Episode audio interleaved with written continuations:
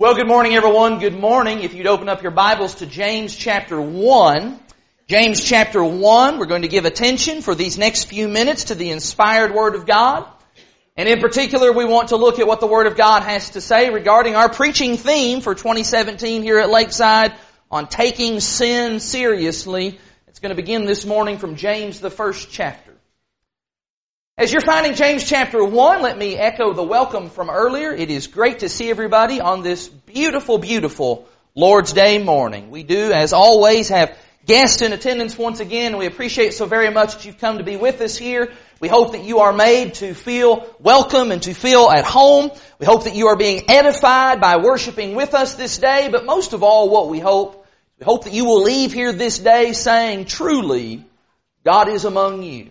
That's what we're seeking to do. That is our greatest desire, is that you will see the Lord in us and in what we are doing, and as a result be drawn closer to Him. In James chapter 1, let's read together here, beginning in verse number 13. In James chapter 1 and in verse 13, James says, Let no one say when he is tempted, I am being tempted by God. For God cannot be tempted with evil, and He Himself tempts no one. But each person is tempted when he is lured and enticed by his own desire. Then desire, when it has conceived, gives birth to sin. And sin, when it is fully grown, brings forth death. That is, I believe, the definitive passage on the process of sin. Sin, sinful living, sinful behavior, sinful conduct, it doesn't just happen in a heartbeat, does it? No, there is a process there. Little bits at a time. We dip our big toe in the water to kind of feel it out. Then we maybe get an ankle in there to get a little bit acclimated to it. Next thing you know, we're wading up to it in our knees and then before long, what's happened? We're completely in over our head. And I believe that is exactly what James is describing here in this passage. That first we are tempted. All of us are tempted.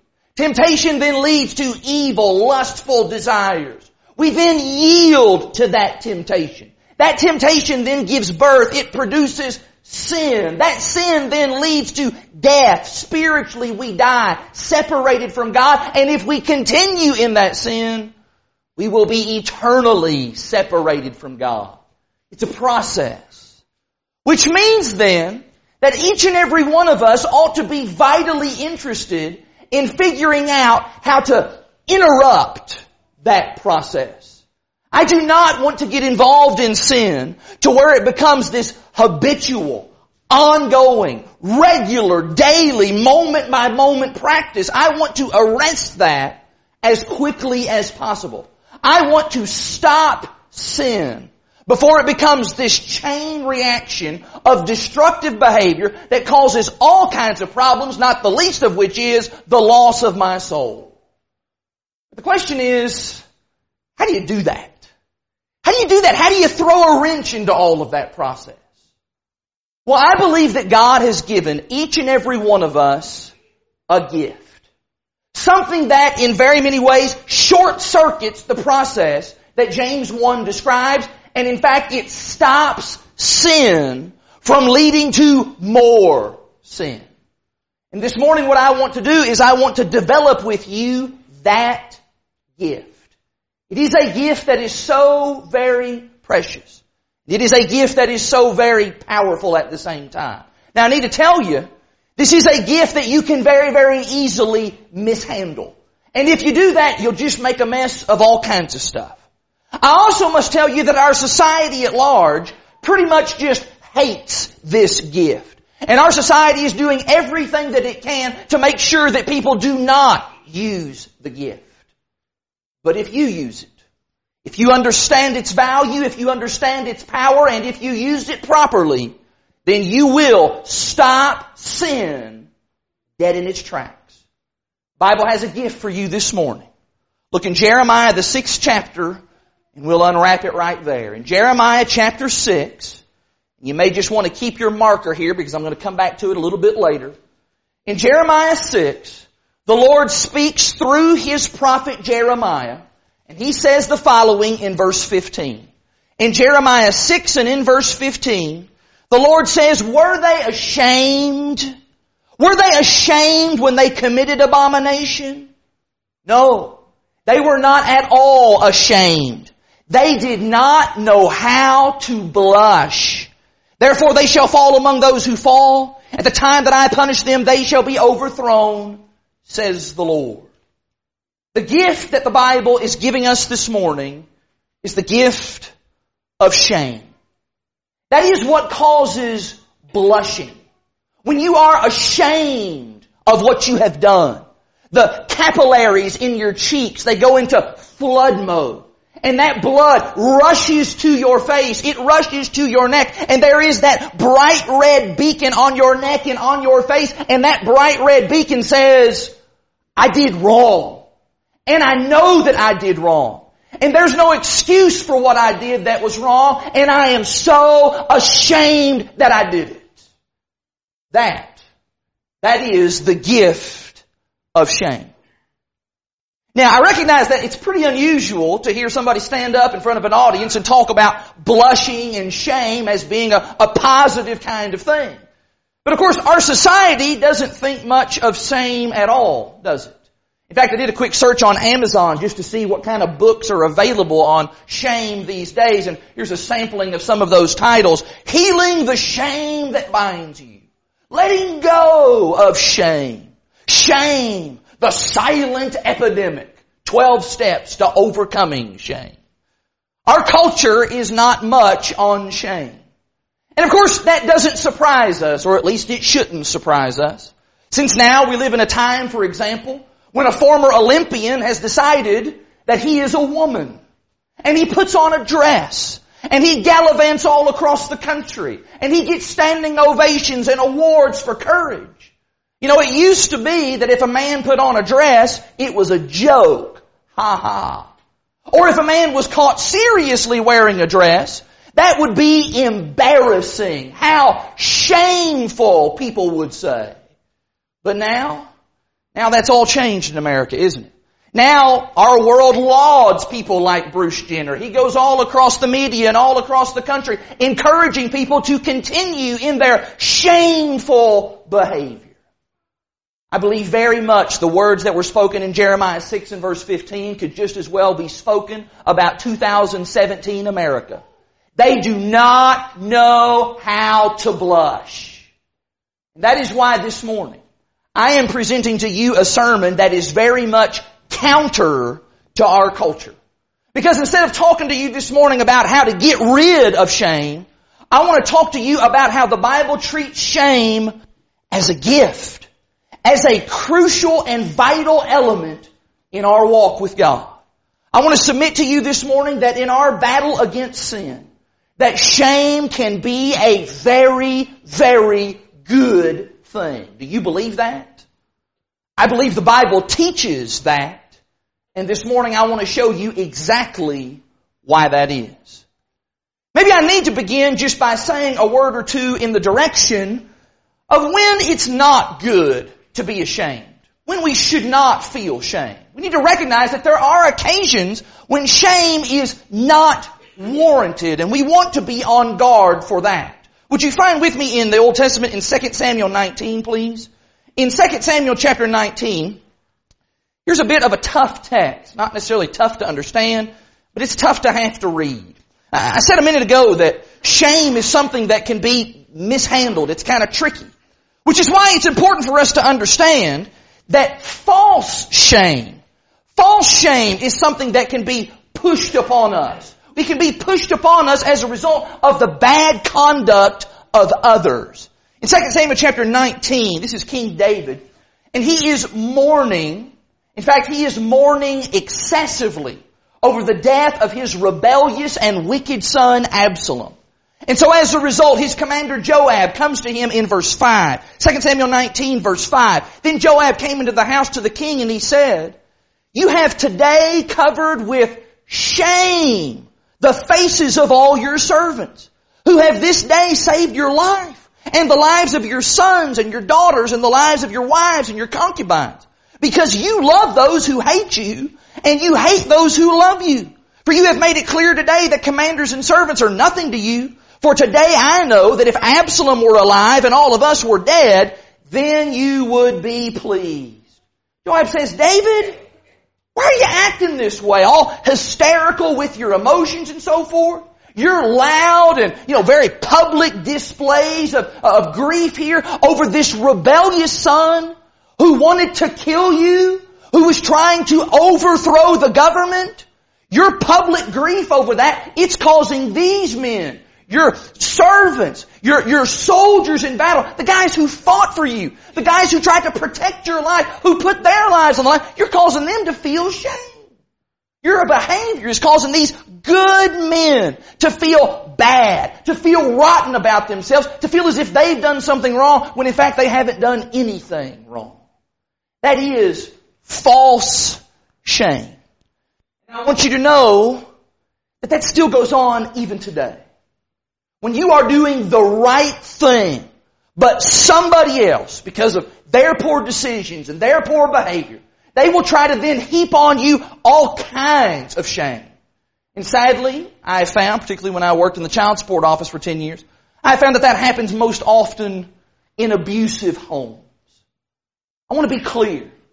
Putting shame on others when it's your bad behavior that should be shamed, that is ungodliness. That ruins what God has designed shame for. And there is no excuse for it, absolutely none. And if you maybe this morning, if you need help escaping from false shame, a bunch of foolishness that somebody else is trying to ladle on you as they maybe acted out in their own bad behavior or in their anger or maybe in their alcohol fueled rage, then what you need to do is you need to get that help so that you can then walk free from false shame. Don't let somebody shove shame on you when you are blameless. And since we're talking about times when shame is not warranted, let's just grab this second idea. We must never, absolutely never, under any circumstances, be ashamed of Christ and the gospel. Jesus speaks to that explicitly in Luke the ninth chapter. Would you find Luke chapter 9? As Jesus talks here about true discipleship, what's it mean to be a true follower of Jesus? Well, Luke 9, 26, here's part of that. In Luke 9 and in verse 26, Jesus says, For whoever is ashamed of me and of my words, of him will the Son of Man be ashamed when he comes in his glory and the glory of the Father and of the holy angels. Cannot must not be ashamed of our relationship and our identity in Christ Jesus. That just, that just doesn't work. That's just not compatible with being a Christian. Do you remember as well what Paul wrote in Romans the first chapter? In Romans chapter 1, here's what very much should be our anthem. Well, just make this our anthem for our lives. In Romans 1 verse 16, Paul said, For I am not, I am not ashamed of the gospel of Christ. For it is the power of God for salvation to everyone who believes, to the Jew first and also to the Greek. Can't ever be ashamed of the saving message of the gospel. You know, sometimes, sometimes young people, whenever they find themselves in kind of a, kind of a prickly situation, sometimes they'll, they'll look at that temptation or whatever it is and they'll say, I, I, I, I can't be involved in that. And maybe their friends will say, well, well, why not? Why can't you? And they'll say, well, know, I can't do that because, well, because my mom and dad will kill me if I do that. Well, that's not an altogether bad response. But I'll tell you one that's even better is when we say, I can't do that because that's wrong. Because the Bible says that that's wrong. Because that's not what it means to be a Christian.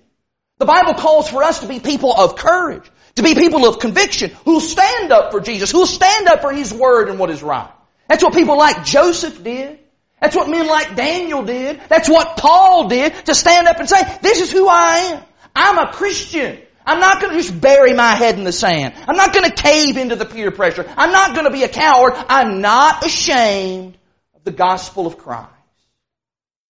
And so, having said some things then about when shame is not warranted, let me now talk to you about when it is appropriate to be ashamed. And I do want to press upon you very, very hard this morning that shame is indeed a gift from God. Because if I am ashamed at the right time, it will stop me from getting involved deeper and deeper in sin. That if I can blush, that that will kill sin. It will kill more sinning. Let's develop that idea for a couple of minutes. Would you find with me in the Old Testament again in the book of Ezra? In Ezra chapter 9. In Ezra chapter 9, this is a passage that I believe helps us to really understand the power of shame, what that drives us then to do. In Ezra chapter 9, Ezra is told that Israel, having just returned from Babylonian captivity, they are already right back into the sin that got them sent off into captivity. They are, amongst other things, intermarrying with the pagan and godless people of the land in which they dwell. A direct violation of the law of God. How does Ezra feel about that? Ezra himself was not even involved in the sin. But how did Ezra feel about that? In Ezra chapter 9, look in verse 5. At the evening sacrifice, I rose from my fasting with my garment and my cloak torn.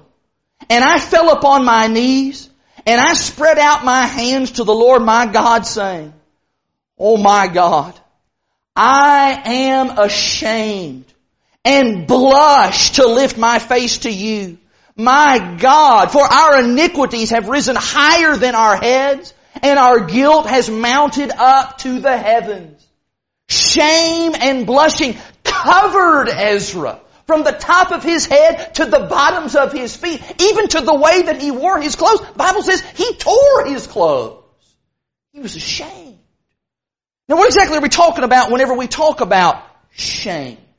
Well, we are talking about an uncomfortable feeling of guilt and humiliation that arises from sin and failure.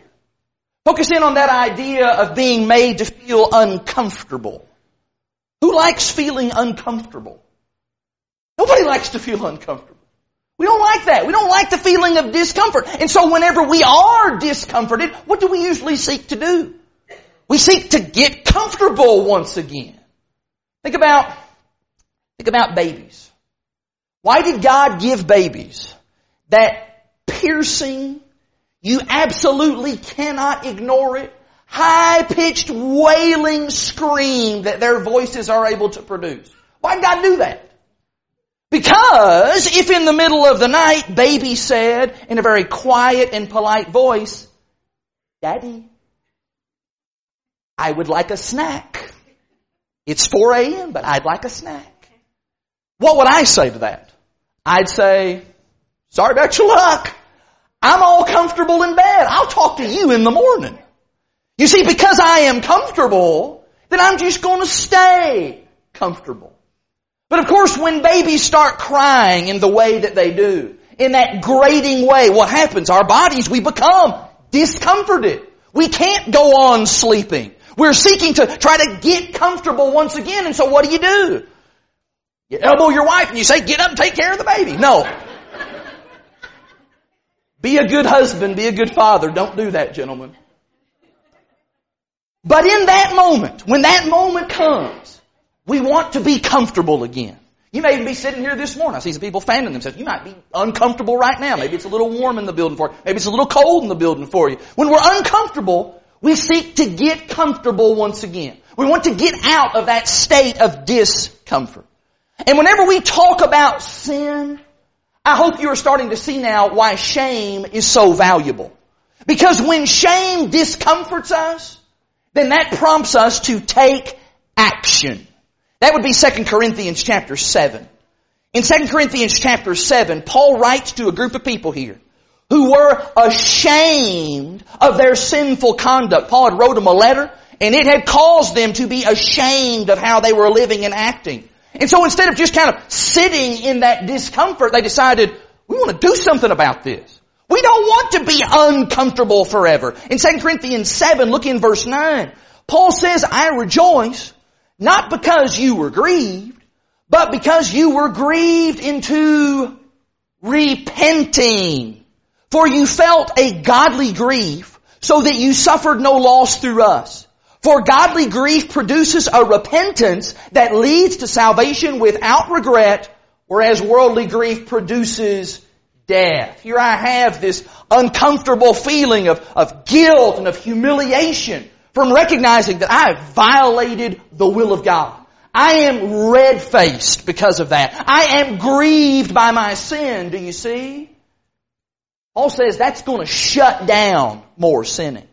I'm not just going to go on and just keep sinning more and just keep on being uncomfortable. No, when I am discomforted, when I am ashamed, I'm going to stop that. I'm going to repent. I'm going to turn away from that wickedness so that I'll no longer feel that guilt and that humiliation. Shame is the very catalyst for all of that to take place.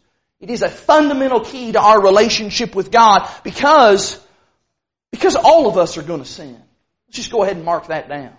It's not a question of if you're going to sin. It's a matter of when you're going to sin. And when you sin, the question then becomes, what am I going to do about that? Will that sin that I just committed, will that lead to another sin and another sin and another sin?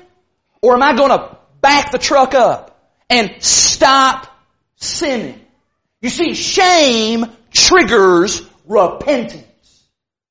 Yet even as I say that, I recognize that not everybody does repent, do they? Not everybody has a humble and a contrite heart. Not everybody regrets and grieves over their sins. Do you want to know why that is? Because not everybody treats shame as the gift that it is.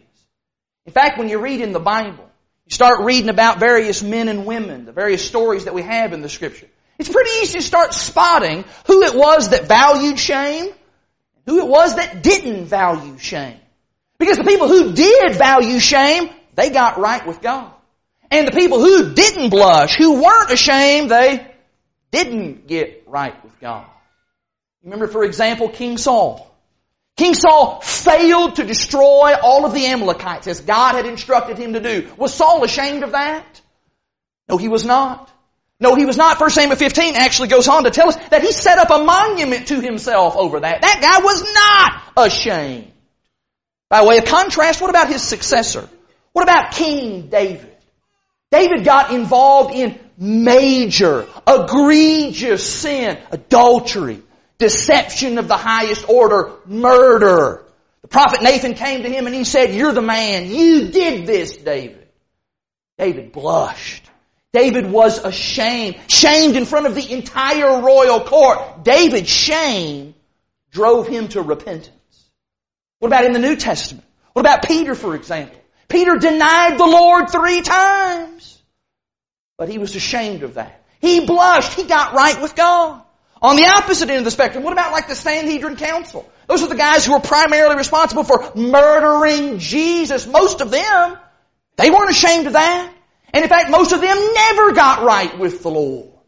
Do you see the difference here? That shame was working in some people and shame's not working in other people. When Saul of Tarsus, when he met Jesus on the road to Damascus, and he started to learn and realize that he had been doing some things and things that he was doing was very, very wrong, he became terribly ashamed. How do I know that? Acts 9 tells us that he went to Damascus and he didn't eat for three days. Is it any wonder then when Ananias comes to him and he says, you need to arise and you need to be baptized to wash away your sins, Saul was all over that like white on rice. Because he wanted that shame removed from his life. Repentance. Obeying God, submitting to Him, that, that removes shame. Let me give you maybe a frightening verse in this connection. Would you find 1 Timothy chapter 4, please? In 1 Timothy chapter 4, Paul actually tells us that you can reach a point where your shame mechanism doesn't even work anymore. You can reach a point where your blusher becomes broken. Did you know that? In 1 Timothy chapter 4, Paul says there in verse 2 that there will be people, 1 Timothy 4 verse 2, there will be people who through the insincerity of liars, their consciences are seared. Seared. That's just another way of saying they can't blush. And if you can't blush, if you can't feel shame, then you can't stop sinning. That is exactly why We do not want to resist shame whenever we feel that in our lives. We do not want to just immediately push that away and say, I don't want that, I'll get that out of here right away. No, we want to see that as being a blessing from God because it will lead us to repent. In fact, have you ever thought about this? Have you ever thought about the fact that shame is actually one of the major things that separates us from the animal kingdom? Just answer me this. Have you ever seen a dog blush? You ever seen a dog get red faced? No.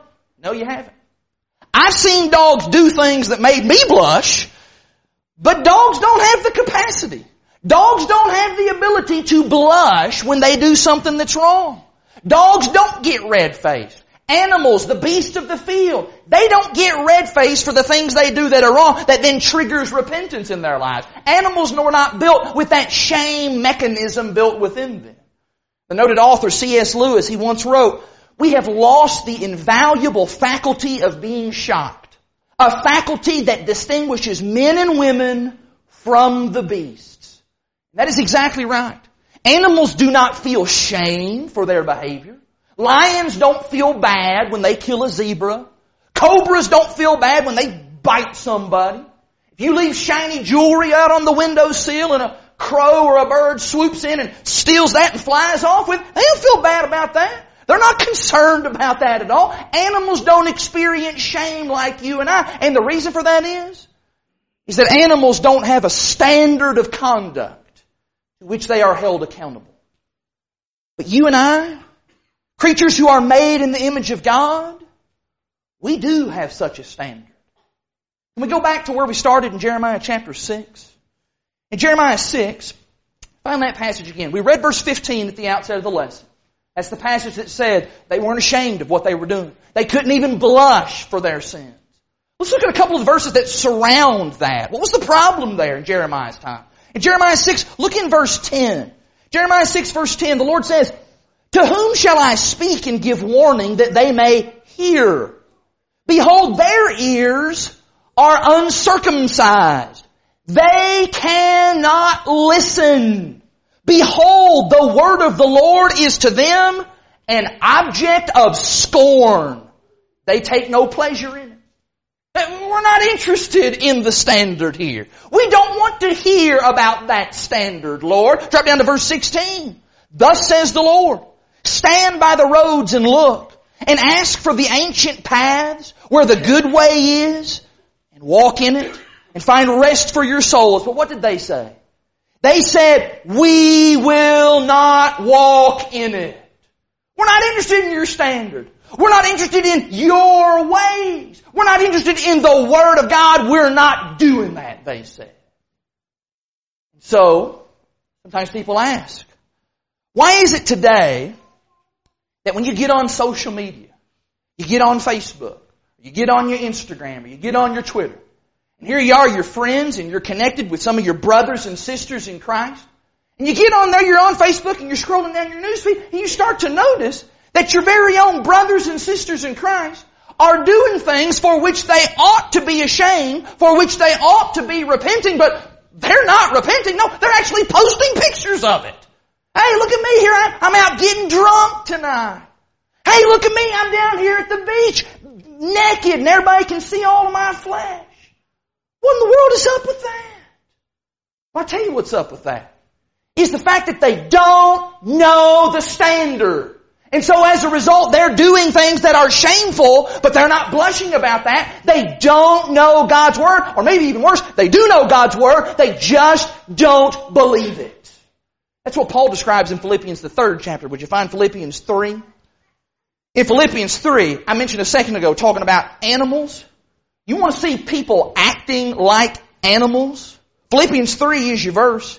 In Philippians chapter 3, Paul talks here in verse 19, Philippians 3 verse 19, about people whose end is their destruction. Their God is their belly. Notice this.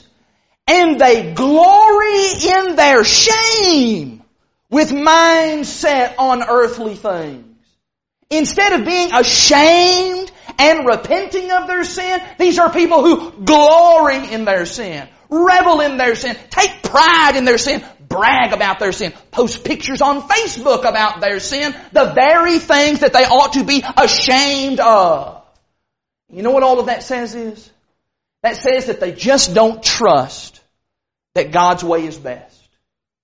God says look for the ancient paths, walk in that way. They say we don't want that. The basis of everything that I am talking about this morning is absolute trust in God and trust that His way is best. That God is pure and God is holy. God is so much wiser. He is so much greater. He is so much higher than us. His ways are, are better than our ways. His ways are higher than our ways. That I don't get to vote in this. That what I have to say, this is not a democracy. I don't get to say so in any of this. God is God and He is right. He is right every single time. And so when I violate that standard, what I am saying in essence to the Lord is I'm saying, Lord, I just know so much better. You're saying to do this way, but you know what? This way is just a whole lot better. You say that sin is bad and it's a dead, but no, no, no, no, no, this is a good way. I'm gonna go in this direction over here. I like this way. You really don't know what you're talking about my way. My way is the right way. When we don't trust God, then we're not going to have shame. And when we don't have shame, we're not going to feel discomforted by our sin. And if we are never discomforted by our sin, then we're never going to repent. I need to trust God. That's where it all has to begin. I need to know and I need to believe that His standard of conduct is absolutely right. It is the way to go. So that when I do understand that concept, I understand that standard, that when I do violate His teaching, I'll blush. All that blood will go rushing to my face and to my neck and it will send that signal to my brain that, whoa, something is amiss here. I will be ashamed. And that discomfort will then spur me on to exactly where I need to go, and that is to repentance, so that I can be right with my God. That that is taking sin seriously. Now you need to recognize this morning that this is not what our society is preaching and teaching and promoting. In fact, many so-called churches today, not even they are preaching this. You're not going to hear very many people in our world today praising the virtues and the values of shame. You go to work tomorrow. You tell your coworkers about, hey, yeah, our preacher yesterday preaches preaches great lesson about the, the value of shame, and why it's important, and why we ought to treat that as a gift. You know what your coworkers are going to say? They're going to say, you have lost your mind. What in the world are you talking about? But I believe, I believe the reason that we have assembled as the people of God is because we want more than the spirit of our age and our times. We want to confront that ultimate reality, that ultimate truth God Himself.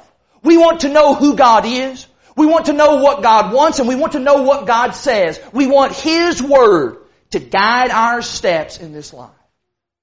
So when God says that we can be a people who know how to blush and who use the gift of shame to bring us to repentance, we're all over that. Like white on rice. And I'm saying to you this morning, maybe the takeaway of all of this this morning, is do not squelch. Do not suppress. Do not suppress true biblical shame for sin. Allow that to work in you and to move you to action so that you will come to God and find forgiveness and cleansing from your sin. I really can think then of no better way to extend the invitation of our Lord.